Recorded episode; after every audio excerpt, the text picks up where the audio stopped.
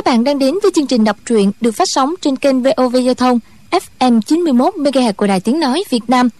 Thưa các bạn, trong chương trình đọc truyện đêm qua, chúng ta đã theo dõi phần 46 bộ truyện ỷ Thiên Đồ Long Ký của nhà văn Kim Dung. Thì được biết, thuộc hạ Minh Giáo trốn dưới lòng núi mấy chục ngày đã chữa trị xong vết thương, tập luyện đội ngũ, nghe Dương Tiêu đem giáo nghĩa tôn chỉ quy củ của bổn giáo bẩm báo với Trương Vô Kỵ và giáo chúng sau đó, trương vô kỵ và dương tiêu sắp xếp tấn công các bang hội. Ân giáo chủ tức lãnh thiên ưng giáo tấn công phía tây, ngũ hành kỳ phía đông đánh qua. Dương tiêu lãnh thiên địa tự môn từ phía bắc đánh xuống. Ngũ tản nhân lãnh phong lôi tự môn phía nam đánh lên. Còn vi bức vương và trương vô kỵ từ hầm chui lên giữa đỉnh núi đánh ra, làm bọn chúng trở tay không kịp. Sau khi thu hồi đại đỉnh quang minh, mọi người từ trên xuống dưới cảm phục tôn cử trương vô kỵ làm giáo chủ minh giáo. Chàng đành nhận và đưa ra ba điều kiện.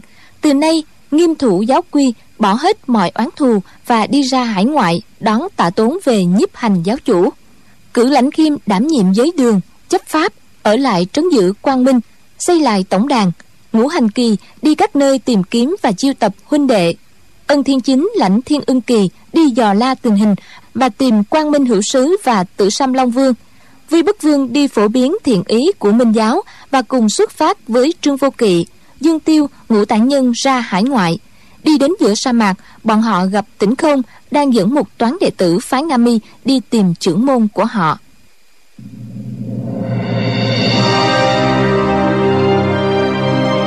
Bỉ thiên đồ long ký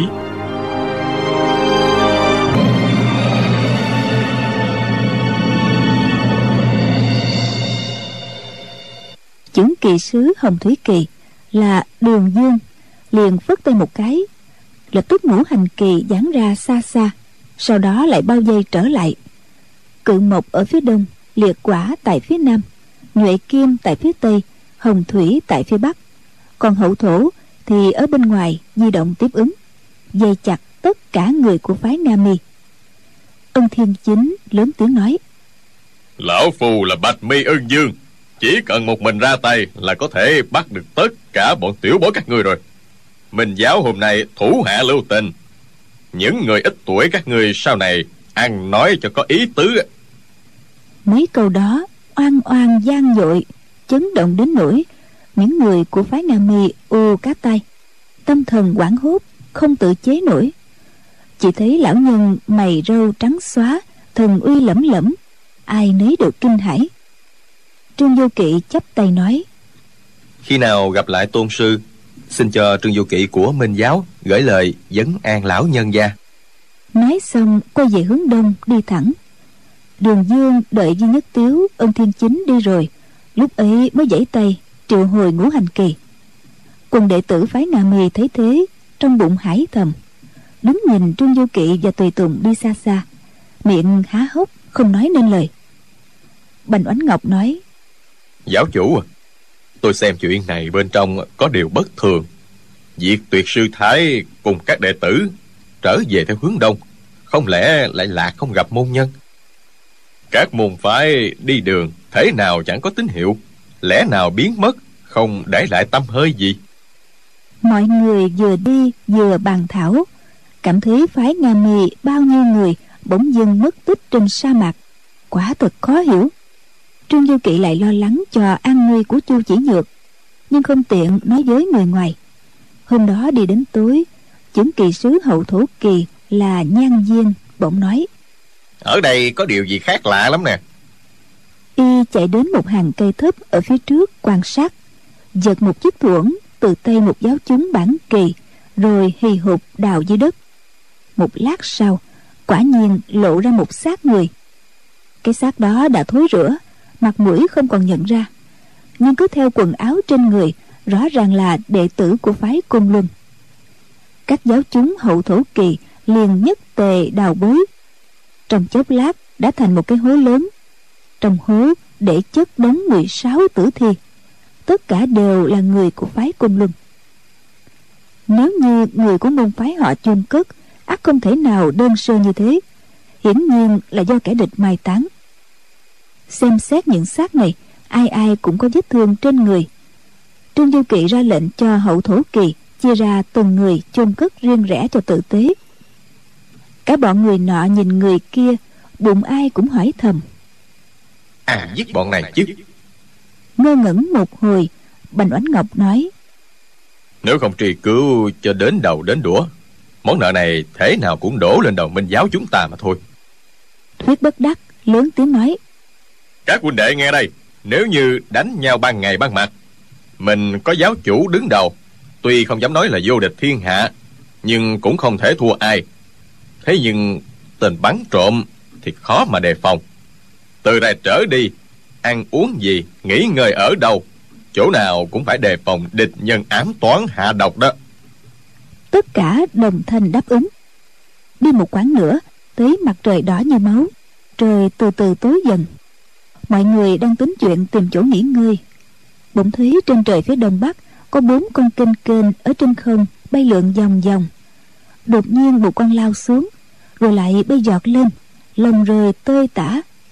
Kêu két két mấy tiếng, hiển nhiên bị vật gì đánh trúng.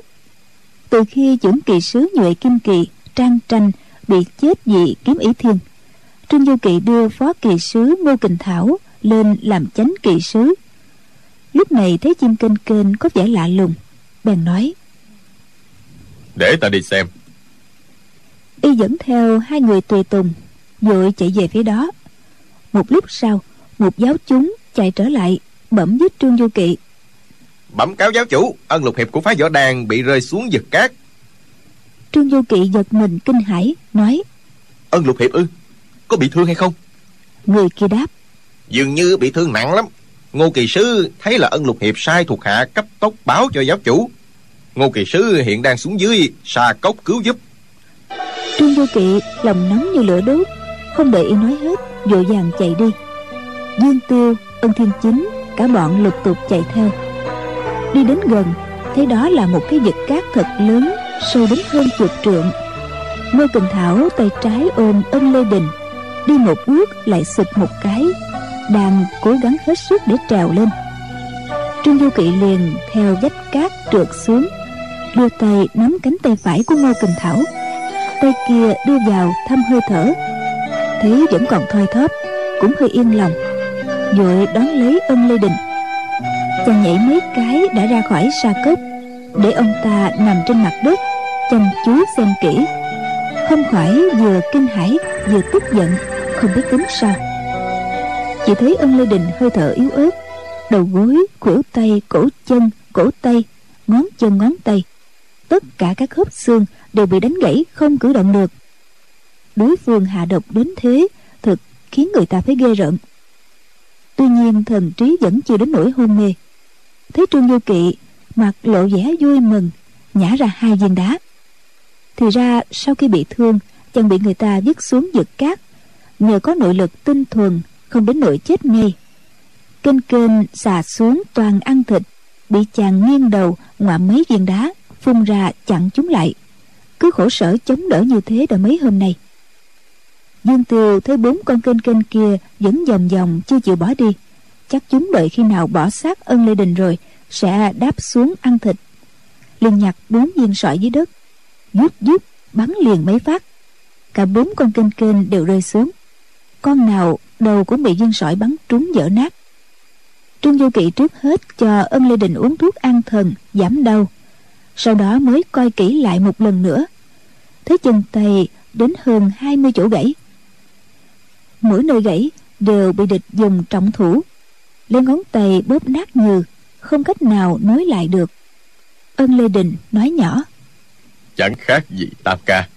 Bị phá thiếu lâm dùng kim cương chỉ lực đánh đó trương du kỵ nhớ tới năm xưa nghe cha kể chuyện du tam sư bá du đại nham, bị phái thứ lâm dùng kim cương chỉ lực bóp nát các khớp xương phải nằm liệt trên giường hơn 20 năm nay.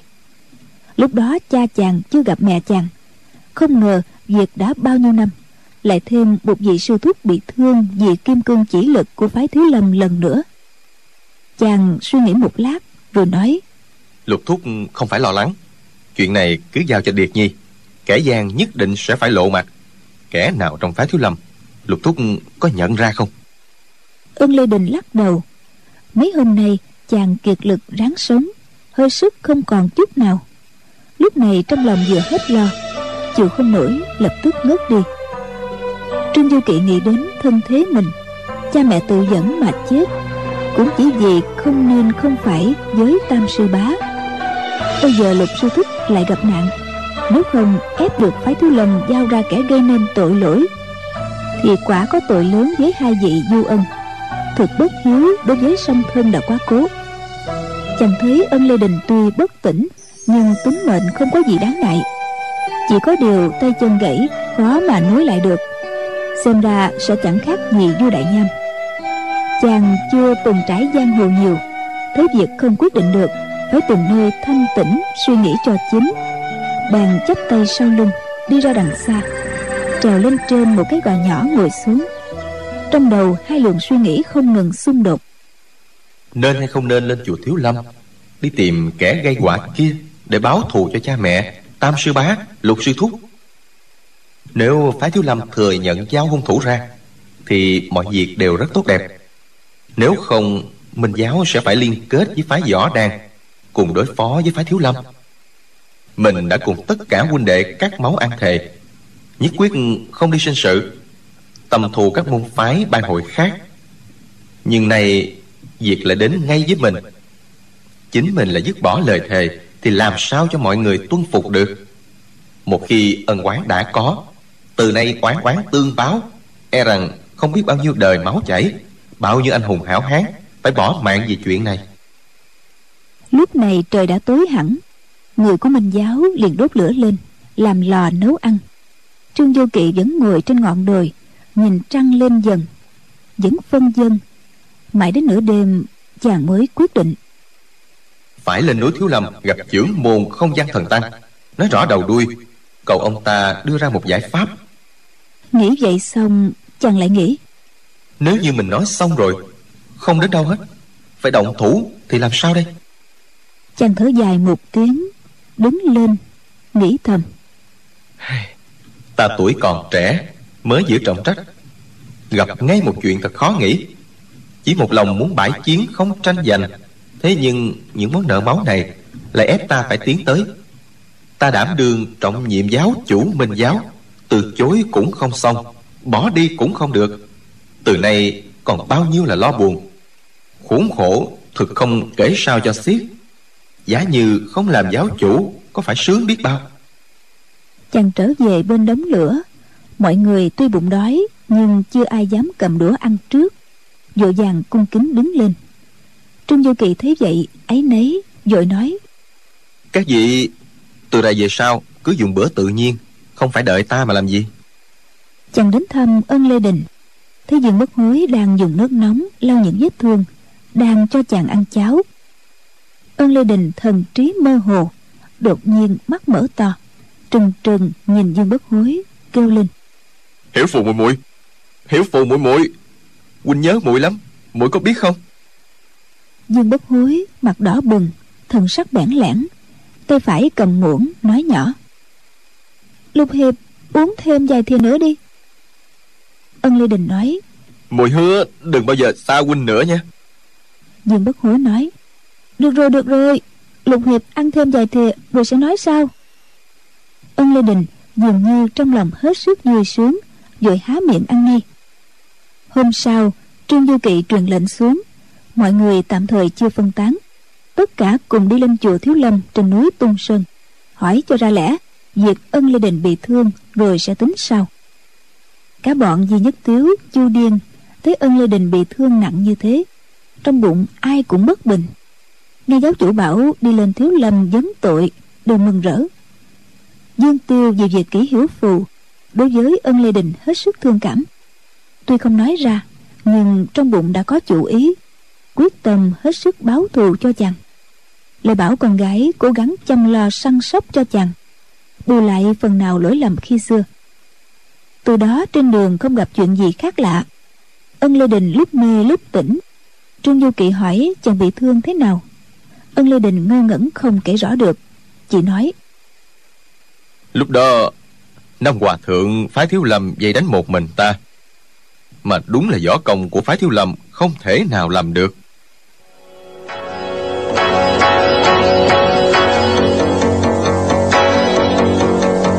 Chẳng bao lâu cả đoàn tiến vào cửa ải ngọc môn liền bán hết lạc đà chuyển sang cửa ngựa. Lại sợ người ngoài dòm ngó nên mua quần áo cải trang, làm khách thương. Có người thì đánh xe lừa, giả vờ như chở theo hàng hóa, thuốc men. Hôm đó sáng sớm, mọi người đã ra đi theo đường lớn cam lương mà đi, ánh mặt trời chói lọi, trời đã bắt đầu nóng. Đi được chừng 2 giờ, thấy trước mặt một hàng dương liễu khoảng hai chục cây. Ai nấy đều mừng rỡ, vội vàng thúc ngựa đi tới dưới bóng cây nghỉ ngơi đến gần hơn, đã thấy dưới tàn cây có chín người ngồi đó. Tám người đàn ông mặc quần áo kiểu thợ săn, bên hông đeo đao, lưng đeo cung tên, còn thêm năm, sáu con chim ưng dùng để đi săn. Lông đen, móng sắc, hình dáng trông rất hiên ngang. Một người nữa là vị công tử mặc áo dài màu lam, cho tẩy quạt lông không giấu vẻ ung dung sang trọng.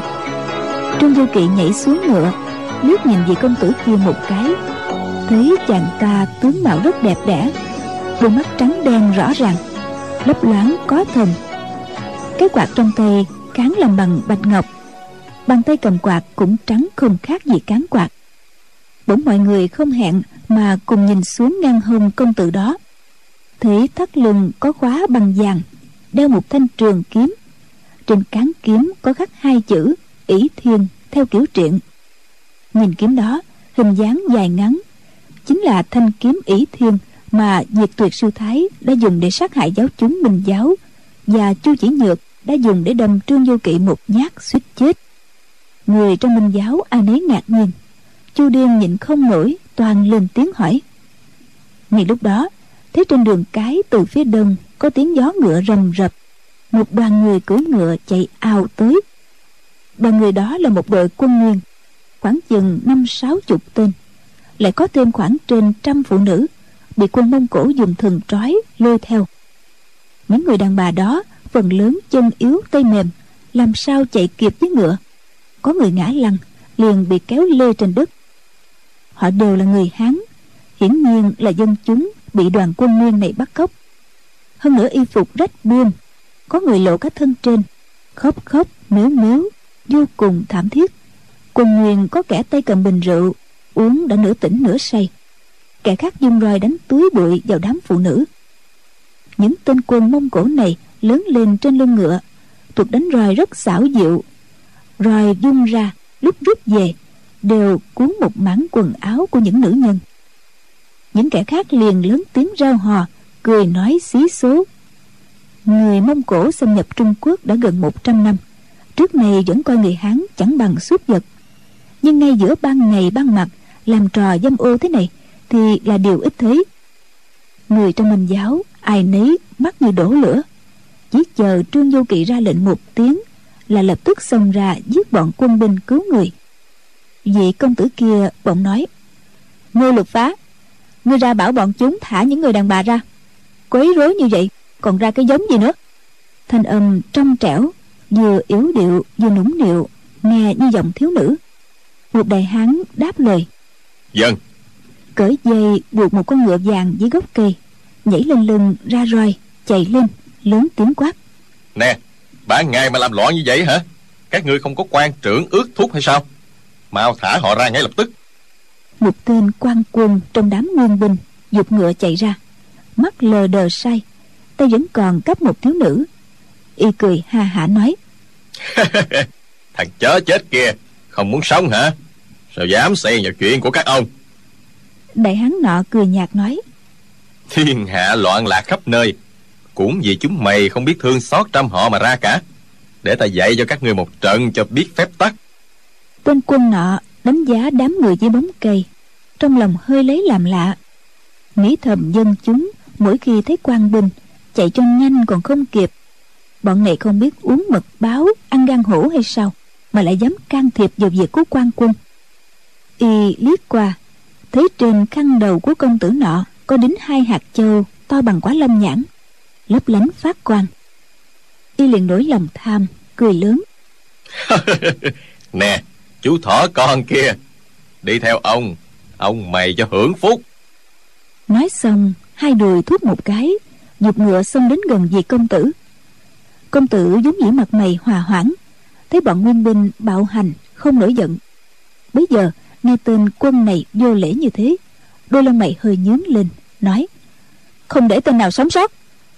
Tiếng sót vừa ra khỏi miệng, nghe giục một tiếng, một mũi tên đã xuyên thủng ngực tên quân kia. Chính là do một người thợ săn đứng bên cạnh vị công tử bắn ra.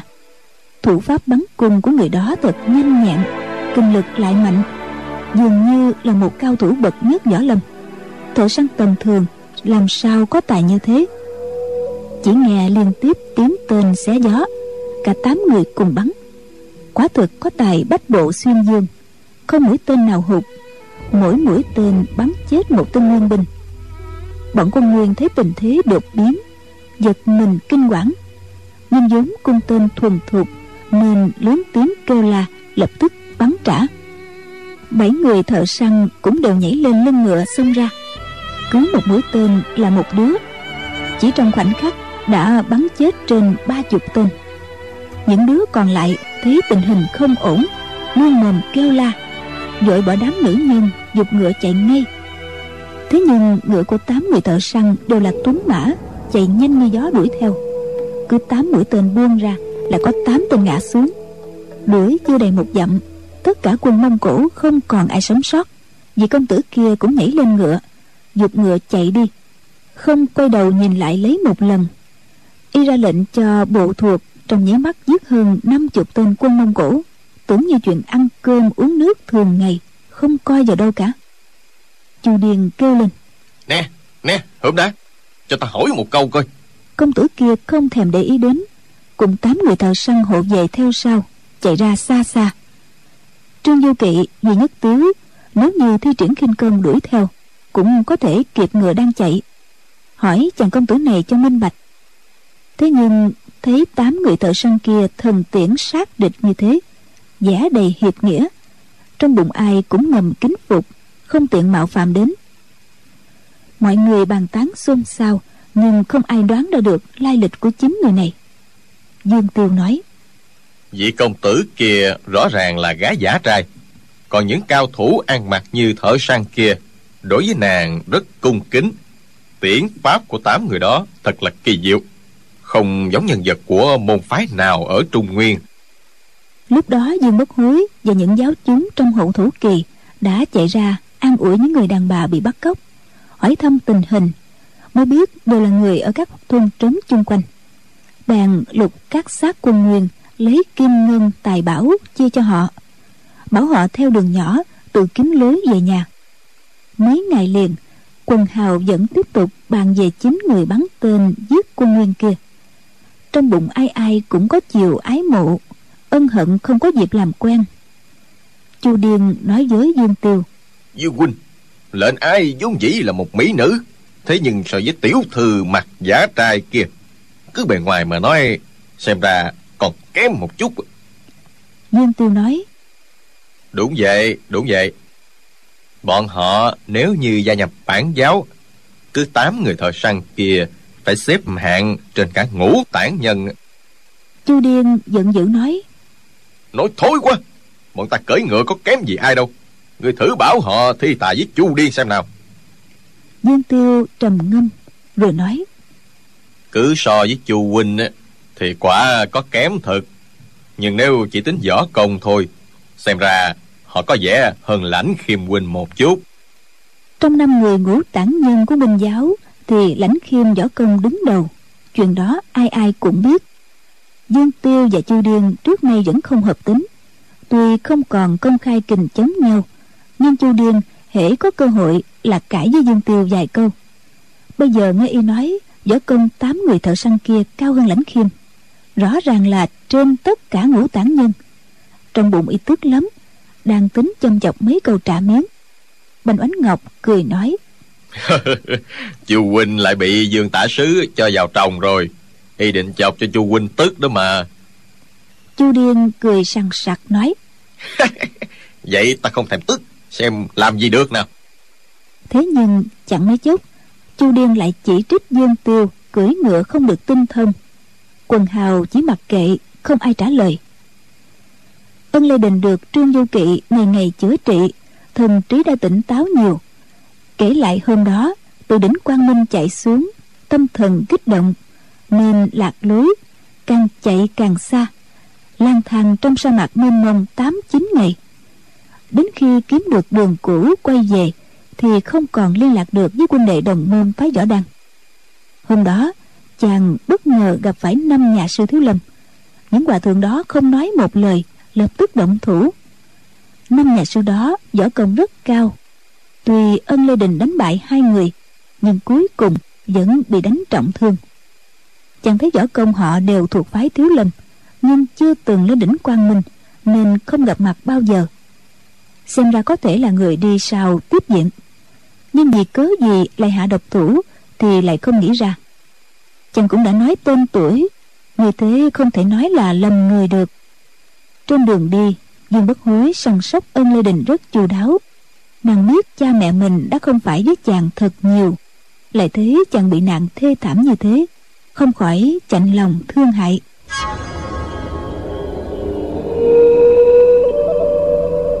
Đến sẩm tối hôm đó, quần hào qua khỏi vĩnh đăng cố dục ngựa chạy nhanh hơn, mong đến được giang thành tử nghỉ ngơi. Đang đi bỗng nghe tiếng gió ngựa lợp cợp trên đường cái, có hai kỵ sĩ song song chạy đến.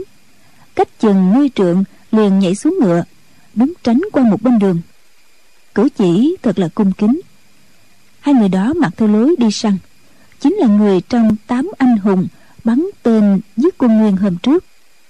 Quần hào vui mừng, vội vàng nhảy xuống ngựa đến chào hỏi. Hai người đó đi đến trước mặt trương vô kỵ, không lưng hành lễ. Một người cao giọng nói tệ thượng ngưỡng mộ hành vi nhân hiệp cao nghĩa của trường giáo chủ minh giáo cùng cung cách anh hùng của quý liệt vị. Nên sai tiểu nhân mời các vị dừng ngựa nơi tệ trang để tỏ lòng hâm mộ. Trương du kỵ hoàng lễ hỏi. Không dám không dám. Không hiểu quý thượng xưng hô như thế nào. Người kia đáp. Tệ thượng họ triệu khuê danh không dám gọi tới. Mọi người thấy y nhận ngay về công tử kia là con gái giả trang. Quả thực có thành ý. Trong bụng mừng thầm. Trương du kỵ nói từ khi được chứng kiến thần kỹ bắn tên của quý vị chúng tôi ai ai cũng khen ngợi hết lời. Quý vị không hiềm hạ mình kết giao thì thật vinh dự xiết bao. Chỉ e như thế không tiện. Người kia đáp các vị là anh hùng đời nay tệ thượng đã ngưỡng mộ từ lâu hôm nay có dịp đi qua đất nhà. Nếu chẳng được dâng lên ba chén rượu nhạt thì e không đúng lễ nghi. Trương du kỵ đang muốn được quen biết thêm với những nhân vật anh hùng này. Lại muốn hỏi xem thanh kiếm ỷ thiên vì đâu qua tay đổi chủ như thế. Cho nên chàng nói nếu đã vậy từ chối quả là không cung kính. Vậy xin được đến thăm quý trang. Hai người kia mừng lắm lên ngựa đi trước dẫn đường qua khoảng chưa tới một dặm, trước mặt lại có hai người cưỡi ngựa chạy đến. Ở xa xa, xuống ngựa đứng đợi, cũng là người trong thần tiễn bát hùng. Đi thêm một dặm nữa, bốn người còn lại trong bát hùng lại phi ngựa đến đón tiếp. Quần hào minh giáo thấy bên kia lễ số chu đáo như thế, ai nấy đều cảm động. Mọi người đi theo một con đường lát đá xanh, dẫn đến một đại trang diện. Có sông nhỏ uống khúc dây quanh bờ sông trồng đầy dương liễu xanh rần suốt một dải cam lương, bây giờ bỗng thấy phong cảnh chẳng khác gì ở giang nam. Quần hào ai cũng thấy tinh thần sảng khoái hẳn lên. Trước mặt trang môn mở lớn, cầu treo đã hạ xuống từ bao giờ. Vị cô nương họ triệu kia vẫn mặc nam trang, đứng ngay tại cửa nghênh tiếp. Triệu tiểu thư tiến lên hành lễ dõng dạc nói quý vị hào hiệp của minh giáo, hôm nay giá lâm lục liễu sơn trăng quả thực là rạng rỡ cho nhà tranh dách đất của chúng tôi. Xin mời trương giáo chủ, mời dương tả sứ, mời ân lão tiền bối, mời di bất dương. Nàng biết hết từng người trong quần hào minh giáo, không cần phải giới thiệu. Thuận miệng nói ra danh hiệu, kẻ cao, người thấp, không sai một ai. Cả bọn kinh ngạc, chu điền nhịn không nổi, liền hỏi đại tiểu thư, sao tiểu thư biết hết tên tuổi chúng tại hạ vậy? Chẳng lẽ tiểu thư có bản lĩnh tiên tri hay sao? Triệu tiểu thư mỉm cười nói cùng hiệp minh giáo danh gian khắp chốn mà, ai lại chẳng hay biết. Trận đánh trên đỉnh quang minh mới rồi, trương giáo chủ dùng tuyệt thế thần công uy nhiếp sáu đại môn phái. Việc đó đã gian động cả võ lâm rồi.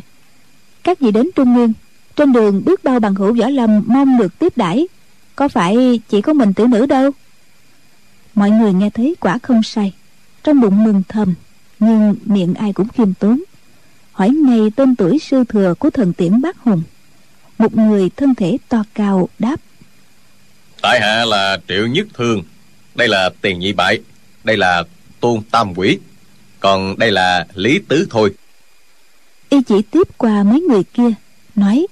Đây là chu ngũ thâu ngô lục phá, trịnh thất diệt, còn kia là dương bác suy.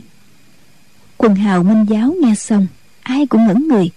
Nghĩ thầm tám người này, họ sắp xếp theo bách gia tính, tức là họ của trăm họ, là triệu tiền tôn lý, chu ngô trịnh dương. Đã là hết sức lạ lùng rồi. Nhưng tên lại toàn những chữ không có gì tốt lành, như suy bại phá diệt chẳng hạn. Thật ngoài dữ liệu thế nhưng, người trên giang hồ vì lánh nạn, tránh thù, tùy nghi lấy tên giả là chuyện rất thường. Thành ra không dám hỏi thêm. Triệu tiểu thư tự mình dẫn đường, nhường cho mọi người tiến vào đại sảnh trước. Quần hào tới đại sảnh trên cao có treo một tấm biển, viết bốn chữ đại tự, lục liễu sơn trăng ngay tại chính giữa treo một bức tranh bát tuấn đồ do triệu mạnh phủ vẽ. Tám con ngựa mỗi con một kiểu, không con nào giống con nào con nào cũng ra vẻ thần mã. Bên phía trái treo một bức đại tự, dằn viết bạch hồng, tòa thượng phi, thanh xà hạp trung hống sát sát xương tại phân đoàn đoàn nguyệt lâm nữ, kiếm quyết thuyên ngoại dân, kiếm xuyên nhật trung đẩu, kiếm phá yêu nhân phục, kiếm phất nịnh thần thủ tìm tương tịch lị mị hốt đảng kinh thiết vụ lưu trảm hoàng hạ giao, mạc thí nhai trung cẩu. Tức là móng trắng bay dục lên đắng xanh kêu lồng lộn, sương động trên đỉnh núi, mây quấn quanh dần trăng. Kiếm cuốc tỏa tận mây, kiếm khí xung tinh đẩu kiếm phá phục yêu ma, kiếm phất đầu gian nịnh. Nằm yên ma quỷ kinh dâng lên lòng thiếp sợ. Xuống giật chém dao long. Đâu thèm giết chó dữ. Dưới bài thơ đề một hàng chữ nhỏ, giả thí ỷ thiên bảo kiếm tuân thần giật giả. Tạp lục thuyết kiếm thi dĩ tán chi, biện lương triệu mẫn. Tức là ban đêm lấy bảo kiếm ỷ thiên ra thử thấy quả là thần vật nên tạm chép thuyết kiếm ra để ca ngợi triệu mẫn ở biện lương đề thơ. Trương du kỵ thư pháp tuy không giỏi, nhưng đã theo chu củ chân học phép viết chữ. Người khác viết xấu đẹp chàng cũng tạm nhận ra. Thấy bức thiếp đó, nét bút tung hoành, nhưng vẫn có nét ủy mị. Rõ ràng là chữ con gái. Biết là vị triệu tiểu thư này viết. Chàng ngoài y thư ra chẳng đọc sách bao nhiêu, nhưng ý thơ không mấy khúc mắt, đọc là hiểu ngay. Chàng nghĩ thầm thì ra nàng vốn là người biện lương. Tên chỉ có một chữ mẫn. Chàng liền nói triệu cô nương văn võ toàn tài thật là bội phục. Thì ra cô nương vốn là thế gia ở cựu kinh đô. Triệu tiểu thư triệu mẫn mỉm cười nói lệnh tôn đại nhân của trương giáo chủ có ngoại hiệu ngân câu thiết hoạch hẳn là danh gia thư pháp rồi. Trương giáo chủ gia học uyên nguyên tiểu nữ mong được giáo chủ ban cho một bức thiếp trương du kiện nghe câu đó mặt đỏ bừng. Cha chàng mất khi chàng mới lên mười chưa từng được theo cha tập viết chữ. Về sau học thuốc học võ chữ nghĩa quá thực ít ỏi. Liền nói cô nương bảo tôi viết chữ có khác gì viết tôi?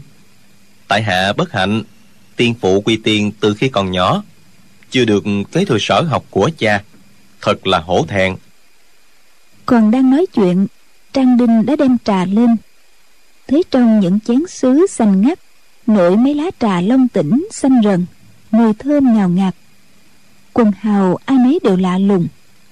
Nơi này cách đất giang nam cả mấy ngàn dặm, làm sao có được trà long tỉnh còn tươi như thế này? Cô nương này, cái gì cũng đều rất lạ lùng. Triệu mẫn cầm chén lên uống trước một ngụm, dường như muốn cho mọi người biết trà không có gì độc. Rồi đợi mọi người uống xong mới nói các vị đường xa chiếu cố đến. Tệ trang thật là giản mạn xin thứ tội cho. Các vị đi đường chắc cũng đã mệt rồi. Xin qua bên này ăn chút cơm, dùng chút rượu vậy. Nói xong, nàng đứng dậy, đưa quần hào qua một hành lang, đến một vườn hoa lớn. Trong vườn có giả sơn đá xù xì, suối hồ nước trong vắt. Hoa tuy không nhiều, nhưng thật là thanh nhã trương du kỵ chưa lãnh hội được vẻ đẹp của thú chơi vườn cảnh, nhưng nguyên tiêu đã ngầm gật gù. Biết rằng chủ nhân của vườn hoa này là kẻ lòng mang chí lớn, không phải người thô tục tầm thường. Trong thủy cát đã bày hai mâm tiệc triệu mẫn liền mời mọi người vào bàn. Còn bọn thần tiễn bác hùng, triệu nhất thương, tiền nhị bại thì ở sảnh đường bên cạnh bồi tiếp các giáo chúng mình giáo khác. Ân lê đình không sao dạy được nên dương bất hối phải ở trong phòng đút cơm cho ăn. Triệu mẫn rót đầy một chén rượu lớn, uống một hơi cạn sạch, rồi nói, đây là nữ trinh thiệu hưng trần tử, đã được 118 năm rồi đó. Các vị thử nếm xem tử vị thế nào. Dương tiêu, duy nhất tiếu, ân thiên chính, tôi đã tin rằng triệu tiểu thư là người hiệp nghĩa, nhưng vẫn mười phần cẩn thận, xem kỹ hồ rượu. Chén rượu không có gì khác lạ triệu tiểu thư lại uống một chén trước rồi, mới hết nghi kỵ và ăn uống tự nhiên. Giáo quy minh giáo trước nay vẫn là ăn chay thờ ma, cấm uống rượu, kỵ ăn mặn. Nhưng từ khi tổng đàn dọn vào trong dãy côn luân mới bỏ đi các lệ luật cấm kỵ này. Tây dực khó kiếm rau dừa, chỉ toàn là thịt. Hơn nữa khí hậu lạnh buốt, nếu như không ăn mỡ bò, mỡ cừu, chỉ thuần nội lực thì không đề kháng nổi. Trong hồ bao quanh nơi thủy cát, có trồng bảy tám cây hoa, trông giống như thủy tiên, nhưng lớn hơn. Hoa màu trắng hương thơm thoang thoảng. Quần hào được ngửi hoa thơm, uống rượu ngon. Gió hiu hiu mát rượi thật không còn gì thoải mái bằng. Triều tiểu thư ăn nói rất tự nhiên. Bàn luận về các nhân vật võ lâm trung nguyên thật sành sỏi. Nhiều điều đến cha con ân thiên chính cũng không biết đối với võ công các phái thiếu lâm nga mi, côn luân nàng không khen ngợi lắm. Nhưng khi nhắc tới trương tam phong và võ đan thất hiệp, thì hết lời tán tụng, cũng ca ngợi võ công môn phái các thủ lãnh minh giáo. Thoạt nghe, tưởng như không có gì đặc sắc, nhưng mỗi câu khen ngợi đều đúng vào chỗ trọng yếu. Quân hào vừa quan hỷ, vừa bội phục thế nhưng khi hỏi đến võ công môn phái của chính nàng, triệu mẫn chỉ mỉm cười không đáp lãng qua chuyện khác. Rượu được mấy tuần, rót đến đâu nàng cạn ly đến đó, thật là hào sảng. Mỗi món ăn đưa lên, nàng cũng đưa đũa gấp một miếng ăn trước. Đôi má hồng lên, dường như đã hơi say, trông càng thêm diễm lệ. Người đẹp xưa nay, nếu không dịu dàng ẻo lả, thì cũng kiều diễm tươi tắn nhưng tiểu thư họ triệu này không những thập phần xinh đẹp, lại thêm ba phần anh khí, ba phần hào hùng, mà vẫn ung dung cao quý. Toát ra một vẻ đoan trang nghiêm cẩn, khiến người ta phải ngầm kính trọng, không dám coi thường.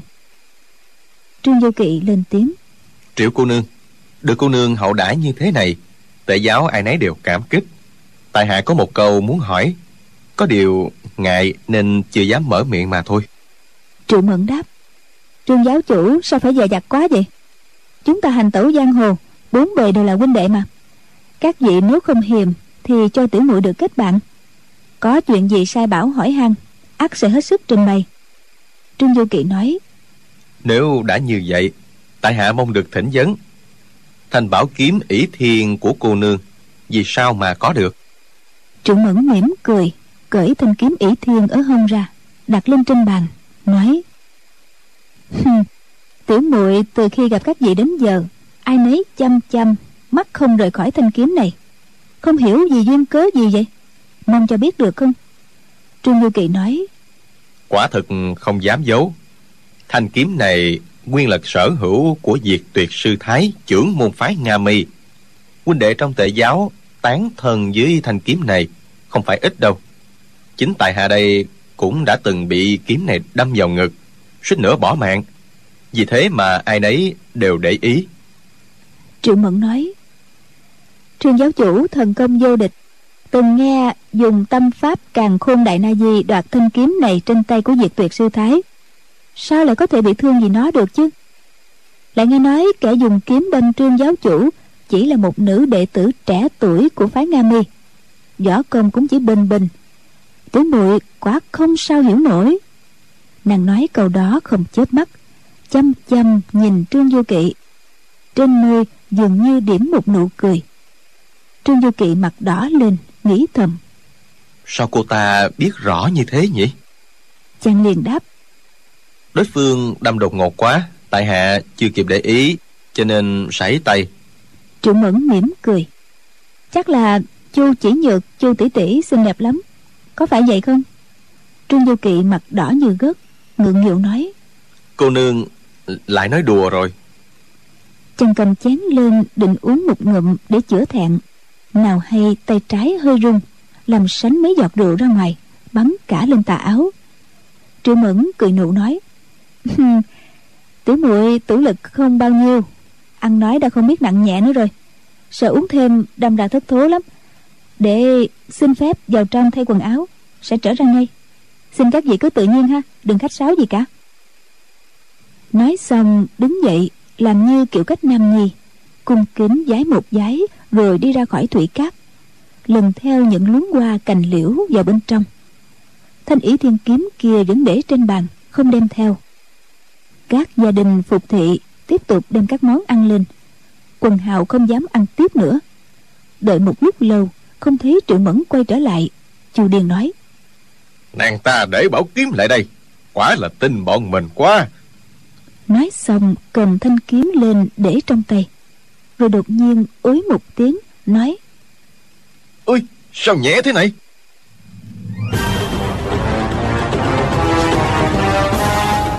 Chu điên cầm cán kiếm rút ra. Kiếm vừa khỏi vỏ quần hào đều đứng bật cả lên. Ai nấy rất kinh ngạc kiếm này đâu phải ỷ thiên bảo kiếm. Chém vàng chặt sắt sắc bén phi thường. Chẳng qua chỉ là một thanh kiếm gỗ màu vàng. Mọi người lập tức ngửi thấy một mùi hương thơm nhẹ nhẹ. Chính là bằng gỗ đàn hương. Chu điền nhất thời không hiểu tại sao đút kiếm trở lại vỏ lắp bắp.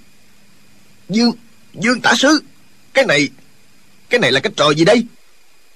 Y tuy ngày ngày cãi cọ với dương tiêu nhưng trong bụng thật sự bội phục dương tiêu kiến thức siêu việt. Bây giờ gặp chuyện nghi nan tự nhiên mở miệng hỏi nghi như thế. Dương tiêu mặt mày trịnh trọng hạ giọng nói. Giáo chủ triệt tiểu thư này mười phần đến chín không có ý tốt đâu. Bây giờ bọn mình ở trong cảnh nguy khốn nên đi ngay là hơn. Chu điên nói. Giết gì mà sợ? Nếu y thị dở trò gì với bấy nhiêu người chúng ta chẳng lẽ không đánh được một trận tan tành hay sao? Dương tiêu nói. Từ khi vào trong lục liễu sơn trang này cái gì cũng thấy thần bí.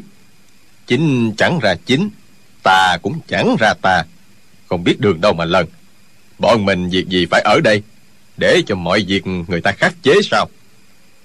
Trương du kỵ gật đầu. Dương tạ sứ nói phải lắm. Chúng ta ăn uống xong rồi cáo từ là vừa nói xong lập tức đứng lên. Thiết quan đào nhân hỏi. Vậy còn thanh ý thiên kiếm thực này đang ở đâu? Giáo chủ không muốn dò hỏi hay sao? Bành oánh ngọc nói. Theo thuộc hạ thì triệu tiểu thư này vàng nghi binh. Đã toàn tính chuyện gì rồi? Mình nếu không đi kiếm cô ta cô ta sẽ đi kiếm mình thôi. Trương du kỵ nói. Đúng thế. Chúng mình bây giờ đang có việc phải làm không nên thêm việc mà làm chi. Mai sau, mình cứ chờ họ đến. Bao giờ rõ ràng mọi việc á, hãy hay. Mọi người ra khỏi thủy cát, trở về đại sảnh. Bảo gia đình thông báo tiểu thư gửi lời cảm ơn bữa thịnh yến, rồi lập tức cáo từ. Triệu mẫn lật đật đi ra. Nàng đã thay một bộ áo thêu màu vàng nhạt. Hình dung thật là thanh thoát, phiêu dật. Mặt mày sáng rỡ nói, ủa, vừa mới gặp nhau sao đã vội đi rồi? Hay là chơi tiểu nữ tiếp đãi đơn sơ quá hả? Trương vô kỵ đáp. Đa tạ cô nương tiếp đãi hậu hĩnh như vậy. Đâu thể gọi là đơn sơ được. Chúng tôi có những việc cần kiếp không dám nán lại lâu. Ngày sau có dịp tái ngộ sẽ xin thọ giáo thêm. Khóe miệng trượng mẫn tưởng như cười mà không phải cười. Đưa mọi người ra khỏi sân trang. Thần tiễn bác hùng cung kính đứng hai bên đường.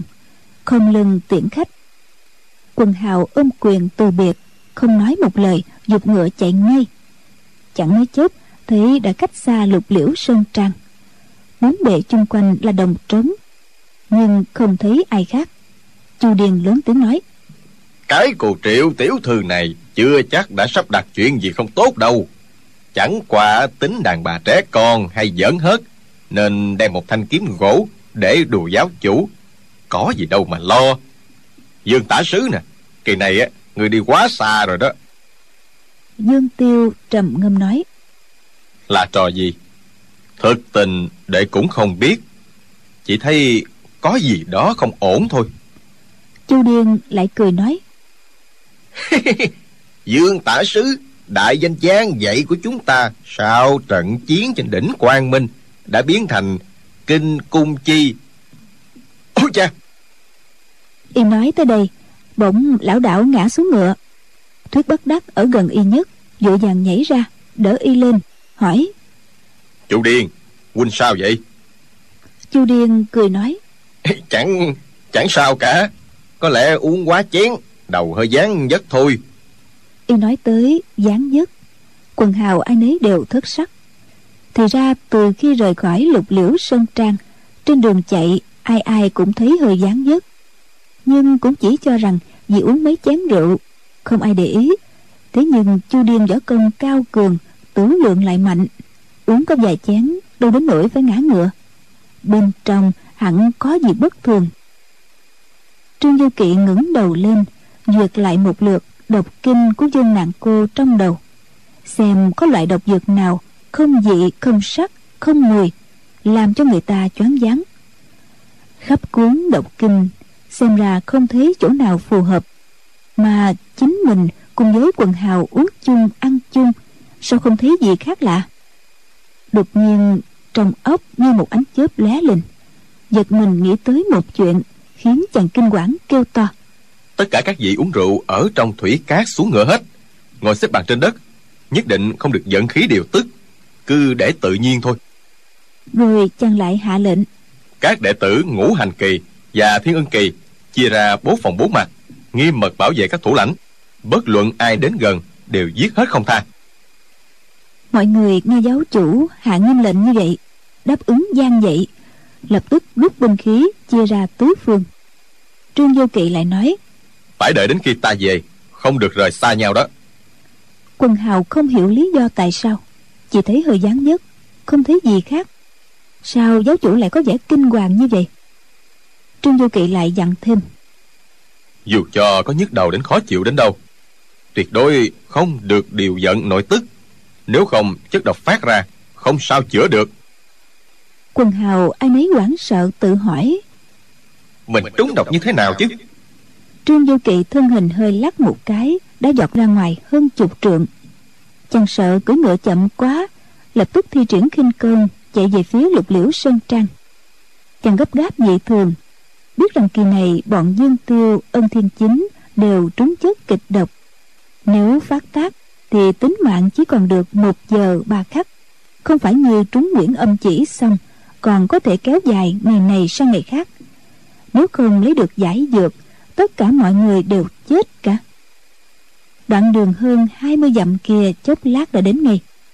Đến trước sơn trang, chàng lao một cái, thân hình như một mũi tên bắn tới những trang đình canh nơi cửa, chỉ thấy qua mắt. Dường như có một cái bóng dục qua, nhưng không nhìn rõ là người nào đã vào trang môn. Trương du kỵ liền giọt ngay vào giường sau, chạy đến thủy cát. Thấy một thiếu nữ mặc áo màu xanh nhạt, tay trái cầm chén, tay phải cầm sách, đang ngồi uống trà, đọc sách. Chính là triệu mẫn. Lúc này cô ta đã đổi sang y phục nữ nhân. Nàng nghe thấy tiếng chân trương vô kỵ quay đầu nhìn lại mỉm cười. Trương vô kỵ nói triệu cô nương tại hạ xin cô vài cây qua không đợi nàng trả lời chân trái điểm một cái nhảy từ bờ hồ sang thủy cát. Thân hình tà tà bay qua. Chẳng khác gì chuồn chuồn điểm nước. Hai tay đã nhổ sạch mấy cây hoa trong như thủy tiên trồng ở trong hồ. Chàng đang toan đạp lên thủy cát bỗng nghe xoạt xoạt mấy ngọn ám khí nhỏ li ti đã bắn vào mặt. Tay áo vải trương vô kỵ liền phất một cái, cuộn hết ám khí vào trong. Tay áo bên trái hất ra, đánh vào triệu mẫn. Triệu mẫn nghiêng người né tránh, chỉ thấy gió nổi dù dù, bao nhiêu bình trà, chén trà, đĩa trái cây trên bàn bị tụ phong thổi qua. Bay qua hồ, rơi vào trong đám cây cỏ vỡ tan tành. Trương du kỵ thân hình đứng vững rồi nhìn lại mấy cây hoa trong tay thấy mỗi cây đều có một chùm rễ dài màu tím. Trên mỗi cái rễ dính đầy những củ lớn bằng hạt ngọc trai xanh biếc như phỉ thúy. Mừng lắm biết là đã có được thuốc giải. Lập tức bỏ vào trong túi rồi nói đa tạ giải dược cáo từ. Triệu mẫn nói đến thời dễ nhưng đi thì khó lắm. Nàng ném quyển sách đi. Thuận tay rút từ trong quyển sách hai lưỡi kiếm mỏng như giấy sáng loáng như gương đâm tới. Trương du kỳ lo cho thương thế của bọn ân thiên chính, không dám đánh lâu. Y tụ bên phải phất ra, hơn chục mũi kim châm dính trong tay áo cùng bắn tới. Trương mẫn nghiêng người nhảy ra khỏi thủy cát, chân trái điểm vào bậc thềm một cái, nhảy trở lại. Trong khi nhảy ra nhảy vào như thế, những mũi kim châm đều rơi cả xuống ao. Trương du kỵ khen ngợi. Hảo thần pháp chàng lại thấy nàng tay trái ra trước tay phải ra sau đâm hai thanh đoạn kiếm tới. Nghĩ thầm con a đầu này lòng giả độc ác đến như vậy. Nếu ta không luyện được cửu dương thần công đọc được sách đọc kinh của dương nạn cô hôm nay minh giáo đều bị chết vì tay nó một cách oan uổng rồi. chàng hai tay vươn ra khi chập lại toàn cướp hai thanh đoạn kiếm. Triệu mẫn liền xoay cổ tay dùng kiếm chặt ngón tay của trương vô kỵ trương vô kỵ không cướp được binh khí của đối phương, cũng hơi lấy làm lạ. Nhưng thần công của chàng biến ảo khôn lường. Mấy ngón tay liền phất một cái, trúng ngay những quyệt đạo trên cổ tay. Kiếm trong tay triệu mẫn cầm không vững, thừa thế ném tới. Trương du Kỵ nghiêng đầu, nghe băng băng hai tiếng.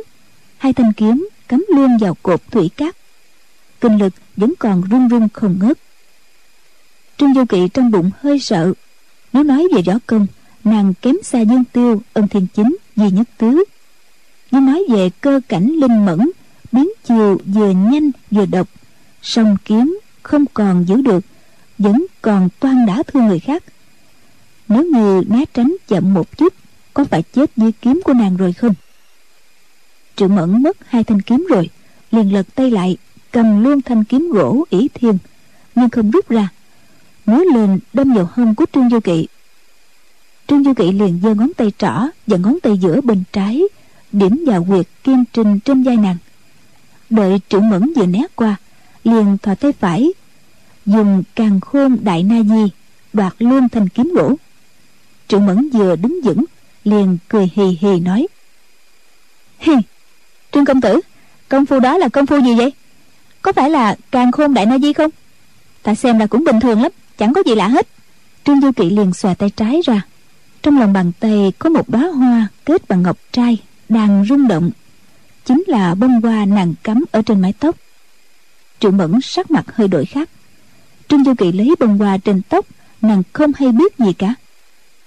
Nếu như thay vì thò tay lấy bông hoa lại đánh vào huyệt thái dương một cái thôi, thì mạng nàng đâu còn nữa.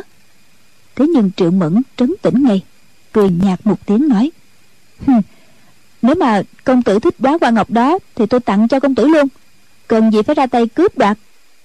Trương du kỵ nghe nàng nói dường như là cho mình có ý không tốt. Tay trái liền dâng lên một cái ném trả bông hoa nói tại hạ xin hoàng lại cho tiểu thư. Nói rồi quay mình ra khỏi thủy cát. Trương mẫn giơ tay đón lấy bông hoa kêu lên khoan đã. Trương du kỳ quay đầu lại thấy nàng cười nói tại sao công tử lại lấy mất hai viên ngọc trai lớn nhất trên đóa hoa này rồi? Trương du kỳ nói. Cô nương thật nói giỡn. Tôi không hơi đâu mà nói đùa với cô nương. Trương mẫn giơ đóa hoa nghiêm mặt nói. Xem nè chẳng phải mất hai viên ngọc trai đó sao? Trương du kỵ nhìn đến quả nhiên có hai sợi chỉ vàng thiếu mất hạt châu. Biết là nàng cố tình giật đứt để dụ cho mình đến gần hầu thi hành ngụy kế nên chỉ hừ một tiếng không thèm để ý đến nữa. Triệu mẫn tay dịnh vào thành bàn thống thiết kêu lên. Trương du kỵ người có giỏi thì đến cách ta ba bước coi nè trương du kỵ không mắc vào kế khích tướng của nàng nói. Cô bảo tôi nhát gan sợ chết cũng không sao. Nói xong nhảy xuống hai bậc thềm. Triệu mẫn thấy mình khích tướng không đi đến đâu. Mặt liền biến sắc buồn bã nói. Thôi rồi thôi rồi hôm nay ta đã đến nước này. Còn mặt bữa nào gặp lại sư phụ. Nàng nhớ tay rút ngay một thanh đoạn kiếm cắm trên cổ kêu lên. Trương giáo chủ đa tạ người đất thành toàn cho ta.